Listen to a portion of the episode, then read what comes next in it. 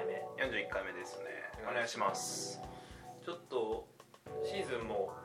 う終わってしまったので J リーグは、何の話をしようかなと12月あたりに考えてた頃にお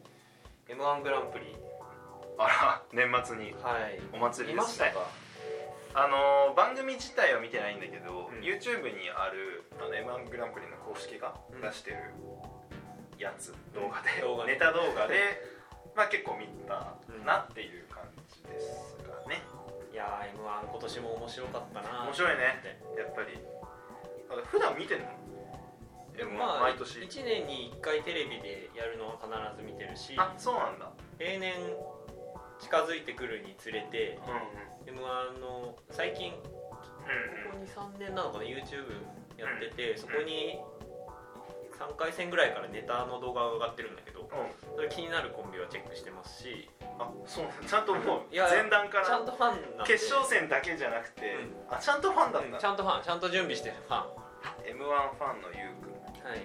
ていうことですね。っていうか普段から漫才いろんなコンビの YouTube とか見てるし、そう、まあ、漫才好きなんでよく見るんですけど、まあとにかく M1 おもろかったなっていう話と、あとはまあなんかちょっとサッカーとつなげられる話もあんのかなとか思って、ちょっと議題としてあげてみました。で、ロット君の方は、YouTube で何組かのネタを見た、決勝の。そうだね、決勝のやつだけかな、見たの。どうだった？いや、どうだった？いや、面白かったな。これはほぼ一番面白かったのどれって言われてると捉えていいのかな。どれを見たの？モグライダー、ユニバース、ハライチ、真空ジェシカ、オズワルド、錦鯉、インディアンスぐらい。なるほど。まあ、見たかな。まあ、何組か見てないぐらい。見てないのはあるけど、まあ、でもね、モグライダー結構癖になる感じで面白かった。モグライダー面白かったね。三河健一のさそり座の女のやつは結構面白かった。シチュエーション考えるだけでバカらしい感じが多いこんなやつほっとけばいいんじゃねえのあれいいよねそうだよねっていうなんかまあ、俺もでも結構漫才というかなんだろうな、お笑いとか、あとこういう賞レースのなんかでこうだよなみたいなとか、まあなんだろうな、そんなにいつも3回戦準決勝とかじゃないけど、まあ決勝はちょくちょく見るようにはしてるから、まあ自分なりになんか M1 ってこうだよねみたいなのはあったりするんだけど、まあそれに今回も結構当てはまるような感じで、まあ面白かったね。面白かったね。いや俺今回ちょっとリアルタイムで見れなくて、俺も最初あれやったのが日曜日だったのかな、放送が。でその後に決勝ネタが YouTube で上がって、でちょっと平日仕事が忙しかったのもあって、結構テレビでさフル尺で見返すと根気いるじゃん。いる。だから録画をしてたんだけど、ネタだけ先に YouTube で見たの。上からずっとね。でその段階で、まあ、決勝ネタもあれ上がるから、決勝ネタも上がるから、その3組のネタを見て錦鯉優勝すげえなと、面白いなと。っていうのでそのだから M1 の次の週の土日かなんかに録画したのをフル尺でもう一回見たの、テレビの、まあ、CM めちゃ多いから飛ばしつつ、まあ全部見たんだけど、そこで気づいたのは、なんか俺はネタもすごい面白くて見てたんだけど、審査員のコメント、あれを聞きたくて M1 見てんだなみたいなことをちょっと思った。あ、そうなんだ。俺ほらそれ見てない、そこは見てないからさ、審査員のコメントのところは、だからこの収録始める前にね、YouTube でネタしか見てないって聞いて、おっとこれはって思ってはい、審査員のコメントか、7人ぐらいいるんだよね。だからまっちゃん右からだから上沼恵美子、まっちゃん、ちょっと順番その辺微妙だけど、ナイツ花輪、富澤、志らくさんはそうだ。レイ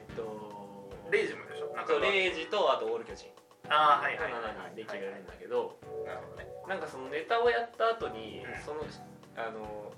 審査員にこう今田さんが振ってくるんだけど、うんまあ、そこをやっぱすごく楽しみに見てるなっていうので、うんまあ、改めてテレビで見て面白かったんだよね。ああはいはい、うん、だしなんか俺の場合は YouTube で最初ネタを見たんだけど、うん、その後に、テレビで見返すことで、うん、なんかそのネタとネタ同士の、間がつながった感じもあったし、うん、なんかその点数出るじゃん、うん、で YouTube の方は点数出ないの出ない、うん、だけどなんかそれぞれの評価っていうのがちゃんとあった上で次にこの漫才があったっていうのの流れが当然まあテレビだとよくわかるわけで、あーそっか YouTube だとぶつ切りになってるから、そうだから最初の紹介とネタしかないから、うん、でそこをやっぱり自分は楽しみに見てた、毎年見てたんだなっていうのが分かって、あーやっぱりコンテスト全体として、うん例えばあれだよね、前のコンビでこういうネタがあって、うん、でそれを受けて次のネタこういうのだから、うん、だから別の環境だったら受けたかもしれないけど、そうとかで多分漫才ってそういうものにすごく影響が大きいものじゃん、まあ、特にねオンラインじゃなくてその場にオフラインで空気があるってやつだから、空気がそうだよねっていうので、まずそのテレビで見るテレビでっていうかその一連の流れを、うん、その場の空気っていうのを全部見た上でネタを見るともっと面白いなっていうのは一つ感じた。ああ、うん、はいはいはい。テレビはそうかそうか。うん、まあそれはあれなんかテレビで見たっていうのをすごい強調して言ってたから、うん、なんかスマホで見るお笑いとテレビで見るお笑いの違いとか。ああでもそれも違うとは思う。あ今言いたかったのはそこじゃなかったけど。うんでもまあ確かにスマホでね布団かぶりながら見るのとテレビでねポテチ食いながら見るのとまた違うよねまあ多分これは映画とか全部に、うん、そう当てはまるんだろうけどね。私なんか大音量で見たいな M1 は、うん、っていうのは一つ思いました。あでもう一個なんかいいなと思ったのは、うん、なんか M1 って結局テレビでの放送は12月の1回だけなわけじゃん、うん、12月だよね12月だよね年末12月の1回だけなわけなんだけど、うん、でもあれだけいろんな人が多分見てて、うん、普段お笑い見ないような人でも M1 だけ見てるっていう人は多分いっぱいいて、いるだろうね。で、多分それぞれのネタに対してアードコーダーこう意見があるわけよ、うん、それってもうコンテンツとして最強じゃねって思うわけ。ほうで全然関係ない人ですら何かしらの感想を持って、うん、でかつ毎年やってれば見ますって受け入れられてるって、うん、なんか本当にすごいことだなと思うわけ。まあ確かにね。だって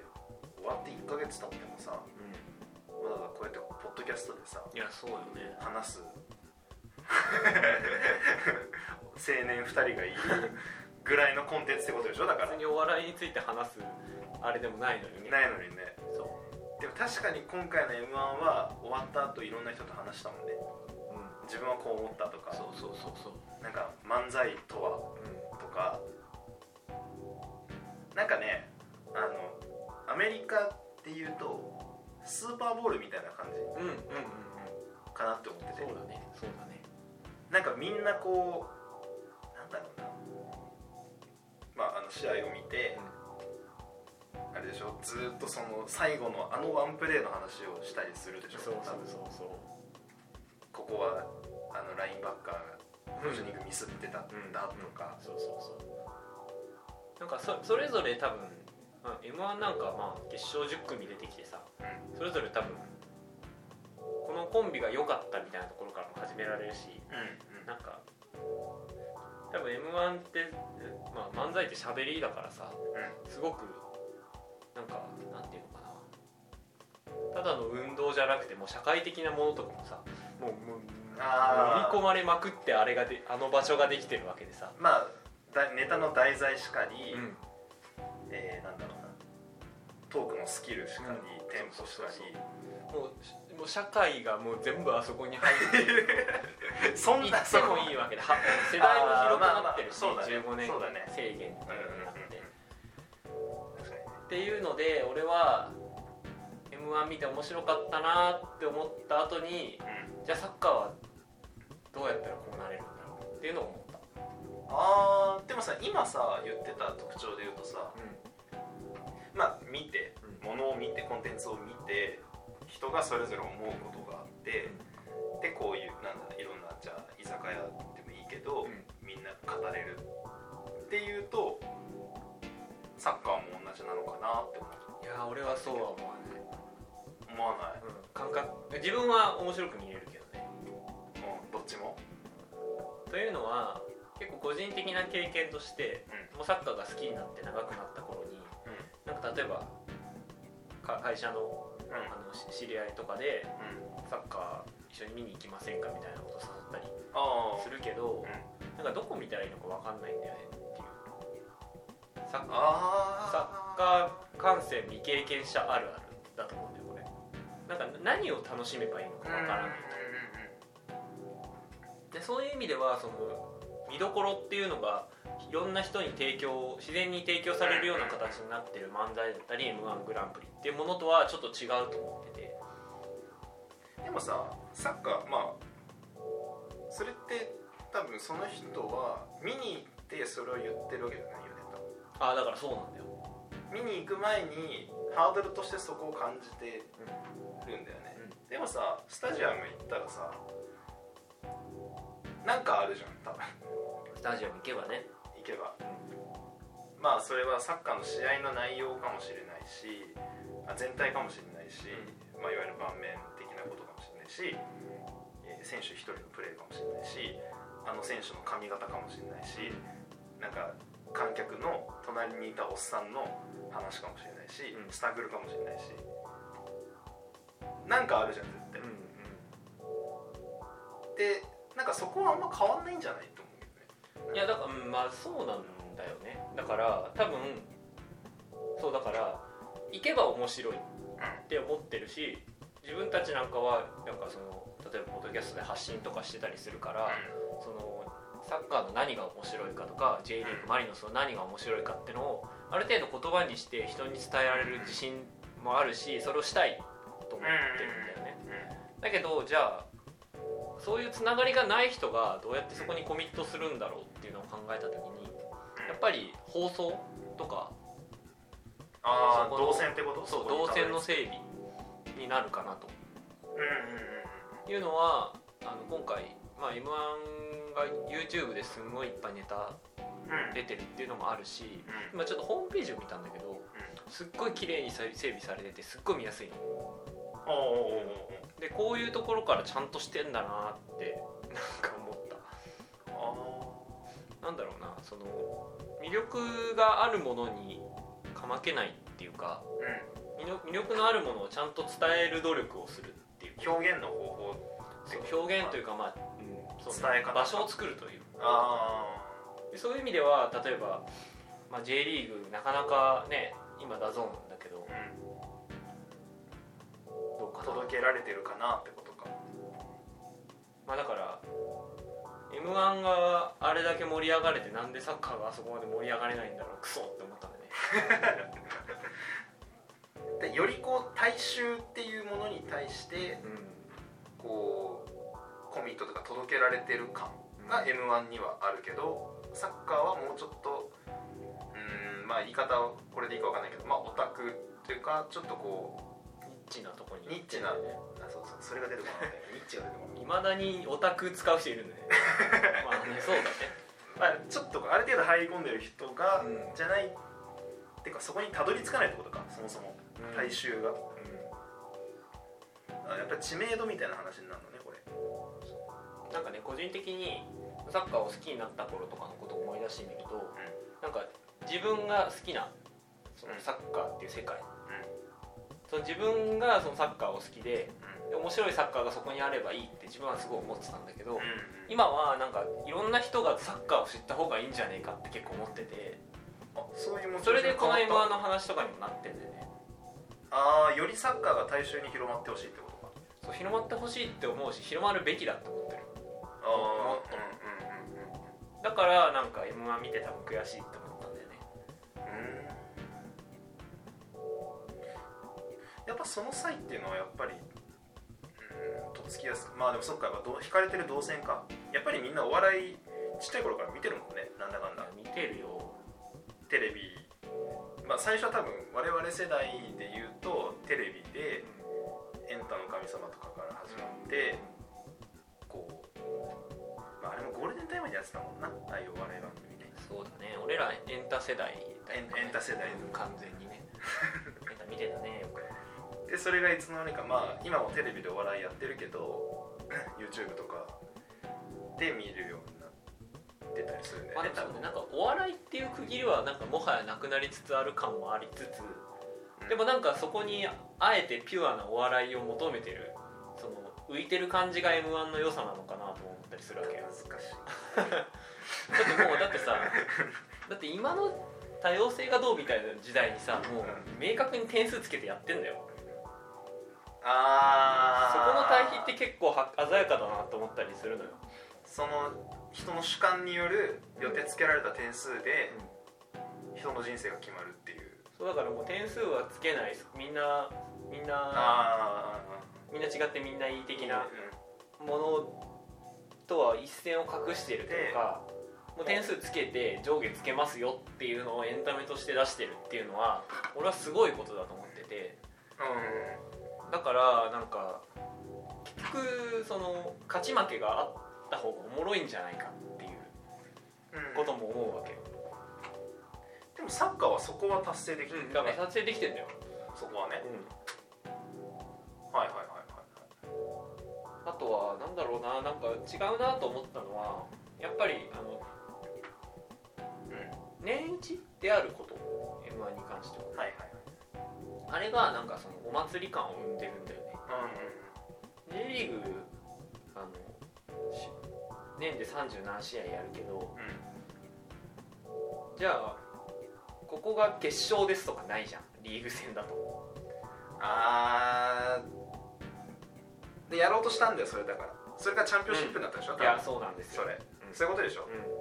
ん、そうだからそういう意味で相性はあんま良くないのかもしれない。野球だったらまあじゃあクライマックスやりますよとかやってるけど、ね、はいはい、日本シリーズがあってとかね、うん、そうか、日本でこう受け入れられてるなんかコンテンツって何月にこれっていうのがちゃんと決まってんのか、ある程度。だからそういう意味では天皇杯とかはそこにこう近づきつつあるんだよね。うん、でちゃんとさ、まあお正月のまあ大体1時2時3時ぐらいに NHK 総合で試合やるしとか。みんな見れるし。そう、俺これ言ったことなかったと思うけど、うん、13年マリノスが天皇杯優勝した、うん、したよね、したよ。俺多分あの試合が多分初めてマリノスを見た試合なんだよね。あ、そうなの。多分あれ見てたんだ。あれ東北のおばあちゃん家で、うん、年越しをした時にあれだから1月1日だよね、うん、テレビつけてやってたの。あーそうなんだ、うん、そうだから13年だよね。その時サッカーは全く海外も全くだってその時俺高校生だもん。サッカー見てないしっていうので、なんかそうなの。そうへえ、知らなかった。それでなんか俊介知ってるぐらいの感じをまだで、俊介いてみたいなのが13年だったんだよね。え、それはさどういうあれで見てたの？俊介知ってるぐらい。あー、その視点として。あ、でもあれなんだよね。さっきサッカー全くって言ってたけど、うん、やるのは好きだったの。あー、そっかそっか。だとまあ大体そのプレー的なところか、うん、リーグを見るみたいなことも全くなくて、ないし、うん、だけどほら横浜のチームじゃん、う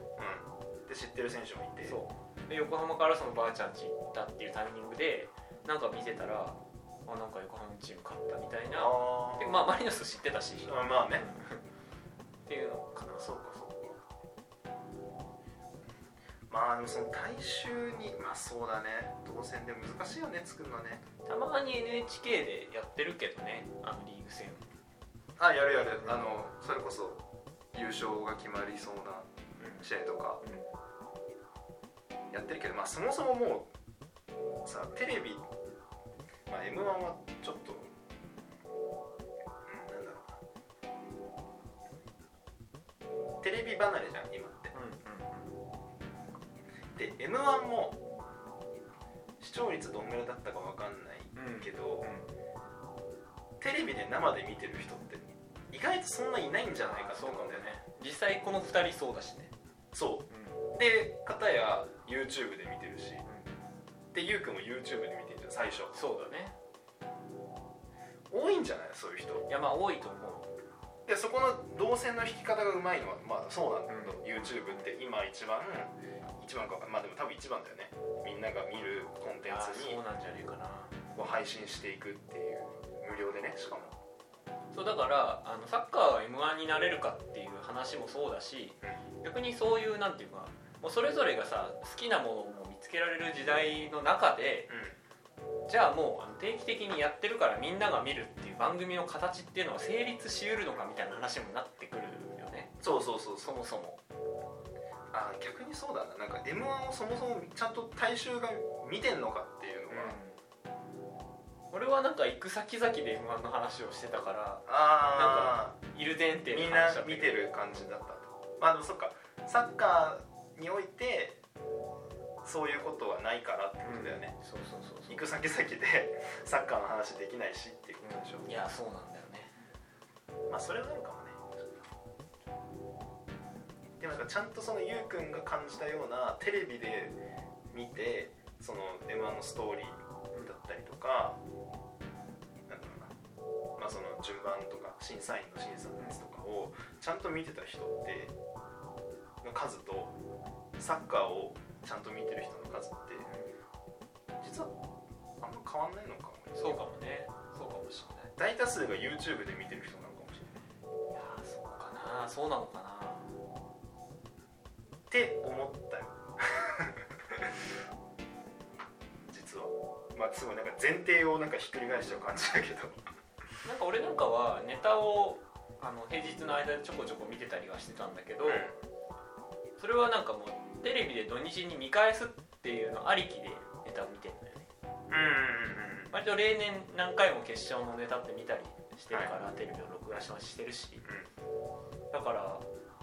どうなんだろう、 YouTube 見て終わりの人もったいないな、テレビで見てほしい。いや本当に。で10組目モモっていたでしょ、うん、で見てないんでしょね、見てほしい本当に面白かったあそうなの、個人的なストライクゾーンでした。あ本当、はい、まあちょっとじゃあこの収録終わったら見てみようかな。ぜひ見て YouTube で5位か5位、そうなの。そうか、見てない人にネタの話しない方がいいか。でこれネタの説明はね無理なのよ、人に説明するのは。していいか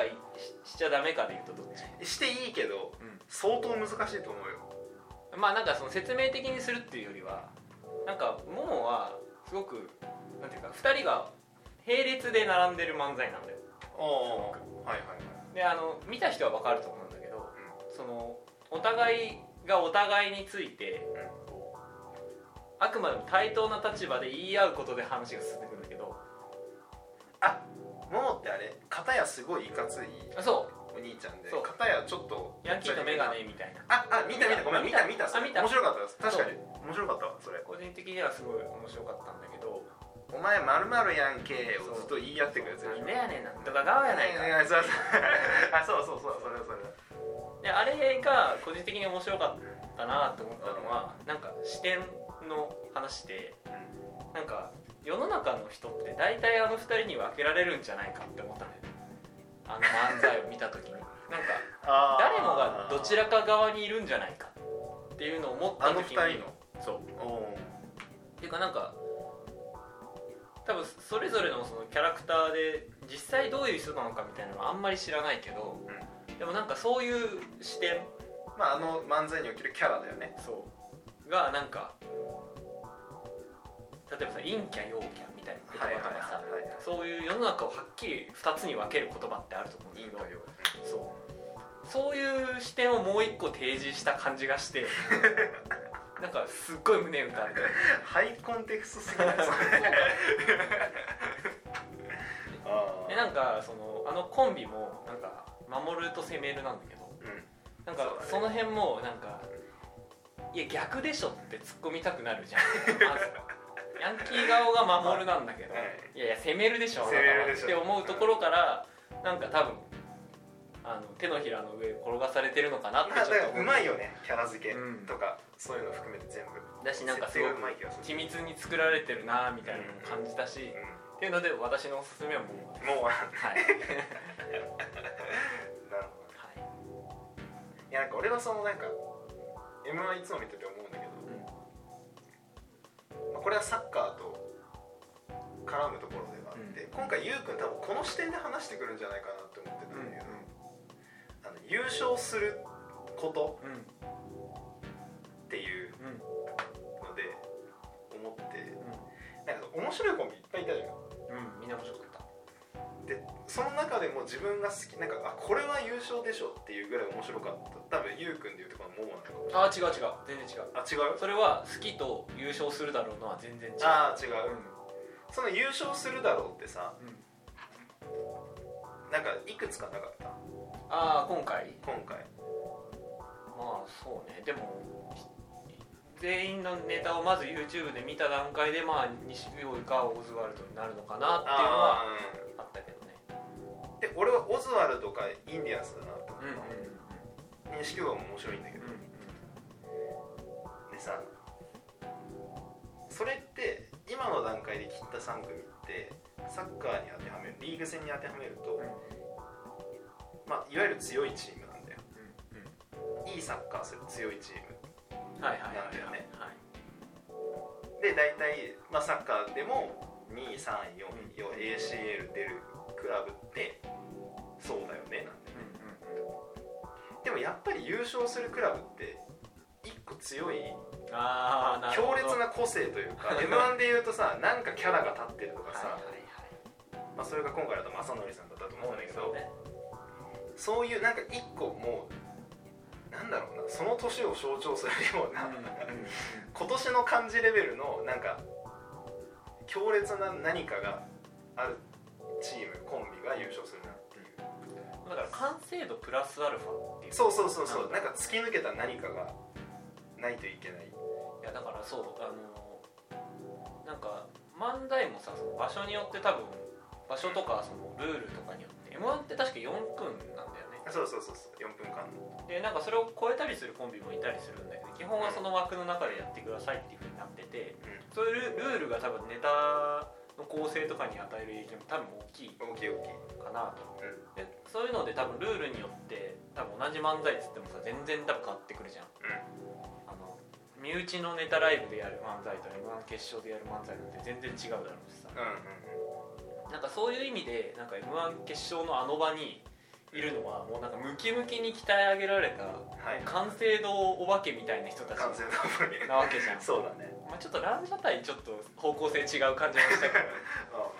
だけどまあだからその中でじゃあ何が抜けてるかって言ったら、うん、完成度あった上でその強烈な個性みたいなのは確かにサッカーと通じるとこはあんのかもしれない。そうだね、なんかそうベースの強さはありつつそれだけじゃ優勝できない。なんかさ、俺の中だと千鳥と、和牛と、うん、今回オズワルドがそうだったんだけど、うん、すんごいうまいじゃん、うん、うまいで力があって、どこのなんかいろんなネタ番組でも絶対呼ばれてて、うん、何やっても面白いけど優勝できないコンビってなんかいるじゃん。はーはー、なるほどなるほど。なんかいわゆるサッカーでシルバーコレクターだったり、うん、いつも2位3位にいるチームって力はあるんだよ、すごい力あっていいチームなんだけど優勝はなかなかできないって、うんうん、っていうのとなんかそう重なったんだよね。なるほどね、なるほど、確かに。まあそうね、多分お笑いっていうものの性質的にそのあんまり緻密さを追求しすぎると、うん、多分笑えないみたいな、考えすぎると笑えないみたいなことも多分あるんだろうとは思うんだけど、うん、そうね、すっげえ好きなんだけど、そういうそっちの方がむしろ俺好きなんだけど、うん、ちゃんと力があってなんか綺麗に作り込まれた漫才ってすっごい好きで、うん、だけどいつも優勝できないの、うんうんうん、なるほどね。でもオズワルドとか結構あれは結構なんかなんていうの、オズワルドってさ、うんうん、ゆっくり入っていくじゃん、うん、なんかどうもお世話になりますみたいな、お世話になってます。なってます。なかなかね。みたいな感じだよね。なんか多分あれは革新犯的に多分やってて、うん、一旦俺らの真似するっていうことだと思う。うんうんうん、であれは多分なんかフックとしてなんかその東京のなんかちょっとクールな漫才みたいなお笑いやりますってやりますっては時のシーンはないか。やりますよ。やるよ。やるよってなる。やるぞ、まあ、だからそういうキャラ付けをして入ってくるんだけど、結構ネタはなんていうかゴリ押し感はあるけどね。あ、本当？うん、いやなんか俺はそれも綺麗なスタイルなんだよね。うんうん、なるほど。こう自分たちの、まあ、それってサッカーでいうとスタイルじゃん、うん。ポゼッションスタイルなのか、うん、プレッシングスタイルなのか。でそれがすごくその枠の中でうまくはまってるもの。だけど優勝するコンビってその枠を自分たちで作りつつそれをはみ出す何かがあるイメージなの。なるほど。なんか19年のマリノスってそうだと思ったんだよ。だからうん、まあそうだね。ベースとして、まあ、チームってしっかりしてたものがあって、うん、強いんだけどそれにプラスマテウス・エリキっていう最大瞬間風速、そうそうそうそうそう、それがあってあったなって勢いね。勢い。なるほどね。なんかこれわかんない。すげえこじつけかもしれないし。いやでもなんかそういう見方はできると思うし、うん、なんかあるかもねそういうのって。うん、だとしたらランジャタイのネタ見ろよ。絶対見るべきだよ。あ本当。うん、全部ネタ見た人はわかると思うけど、だったらランジャタイを見た方がいいと思う。ああ。でもね、俺が好きなのはそっちじゃないのよ。そっちじゃない。だからそういうことか。そういうことか。オズワルドみたいな綺麗なこうしっかりしたのが好き。作り込まれたね。作り込まれたやつが好きだ。だからさっきサッカーが好きだ。だからさっき真空ジェシカが好きって言ってたのか。あ、そう。うまいなっていう。テクイ感じ。テクイ感じ。伝わるかなこれ。いやわかるわかる。伝わってるといいなと思うけど。まあそんなことも考えたかな。っていうのはなんだろうな、お笑い見るときはいつも考えてる、なんかそんなことを。いやでもあれだね、語りどころの多いよね、コンテンツだよね。いやだから M1 毎年面白くてすげえなと思ってさ毎年この時期はなんかずっと M1 のこと考えたりしてるもんね。1月年明けても、うん、全然、いろんな気になったコンビなんか追っかけたりしてさ、YouTube の登録チャンネル欄が大変なことになってる。ああ、そう。あんまり YouTube 俺見ないんだけど、うん、なんか芸人のネタはすごい見ちゃうな。コントとかもすごい面白いよね。面白い。まあじゃあ締めてください。そうそう。えとか言って。まあそうね。僕が持ち出した。そうだよ。うん。だからとりあえず僕が言った視点でモモを見返してほしい。ああ、それが一番伝えたかったこと。そうだね。まああとね、でも違うでしょ。サッカーもっと普及してほしい。そう、サッカーもっと普及するにはどうしたらいいんだろうっていうのを、動線をちょっと考えよう。うん。動線を考える会はまあやったか過去。まあでもまたいろいろ考えて、いろいろやってるよね。いろいろやってるね。いろいろ話してる。まあ多分どうせこの先またいろんな話する中で、うん、その視点は絶対出てくるだろうし。あとそう。これは M1 の話は関係ないんだけど、うん、ちょっとこの番組でこれからやっていこうかなと思ってるものがあって、これは私はロット君に今何も言ってなかった。何も言ってないよ。何？いや単純にコメントが欲しいなっていうことで、うん、なんかそのコメントお待ちしてますみたいなことをなんとなく言ってたんだけど、はいはい、これからはそのツイートをするじゃん俺らが、うん、配信開始しましたっていうツイートに対して、うん、質問箱のリンクを貼っておこうかなと。あでそこでまあコメントをくればいいし、はいはいはい、で次回なりの収録の時にそこから取り上げてなんか最初話そうかなみたいなことをちょっと考えて、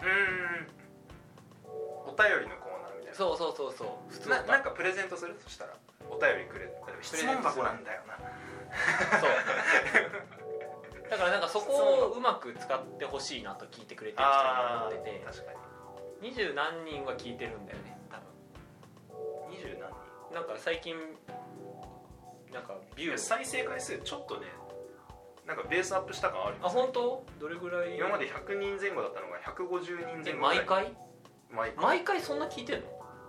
なんかそれぐらいになってない？数字。そのつもりで喋ってないんですか？いや別に変わんねえだろそんな。まあそうだから。我々のこのスタイルをいいと思って聞いてくれてる人がいるんだよ一応。なんかああそれはありがたいね。うん、なんかだらだら喋ってるけどいいかなちょっと話してた。なんかその。これいろんゲストとかね呼んだりとかしてるけど、やっぱりなんかもともと知り合いだった人が多かったりして、それでなんとなくその自分の全く知らないというか、会ったこともない人からの感想とかがやっぱり欲しいなと思っていて、それを募るにはどうしたらいいんだろうってのをすごい考えてて、でその上で考えたのが今言った方法なんだけど、やっぱ匿名でやってで、かつこちらとしてもそのレスポンスをちゃんとしよういただきたい。あ、それに対する、そうだからコメント質問箱にもらったら、それに対してこちらが思うことをちゃんと言うっていう、その相互のコミュニケーションがあれば、なんか相手方もコメントをしてくれやすいのかなって思ったので、ちょっとそれを実験的にやってみようかなと思ってます。じゃあ皆さんぜひですね、匿名なんで、そうあることないこといろいろ言っていただいて、まあ、だから匿名じゃなくて名前出して言いたいっていう人は引用リツイートかなんかでください。ああ、そうそう、それはね今まで通りもらえればいいし、はい、なのでそうだから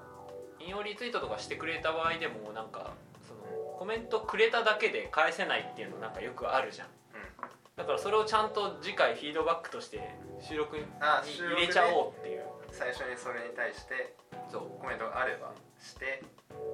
なるほど、そうっていうのをこの場で今初めて言いました。先に言ってくれますよね。まあいいや、じゃあそういう感じで